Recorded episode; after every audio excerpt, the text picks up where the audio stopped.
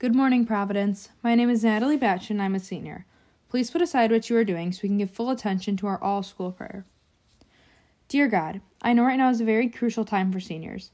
Colleges have been getting back to us about our acceptances. We are prompted to figure out what our plans are for the future, what schools we will be attending, and what we are planning on studying. Things that we have always felt were so far away and never felt the need to truly worry about. Not only is it difficult to walk into our future, but we are also saying goodbye to a big chapter in our lives.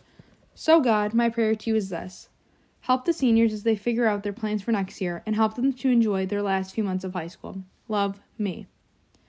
Now, will you please stand and join me in reciting the act of consecration to the Sacred Heart of Jesus?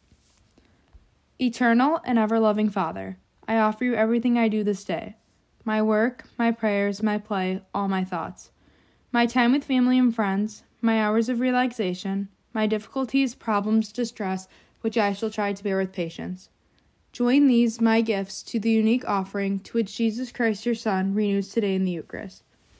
Grant, I pray, that guided by the Holy Spirit and united to the Sacred Heart of Jesus, my life this day may be of service to you and to all you send into my life, so that we can continue to respond with love to the mystery of your call to be your special people. Amen. Heart of Jesus, burning with love for us, inflame our hearts with love for you. Now, please turn to the flag and recite the Pledge of Allegiance. I pledge allegiance to the flag of the United States of America and to the Republic for which it stands, one nation, under God, indivisible, with liberty and justice for all.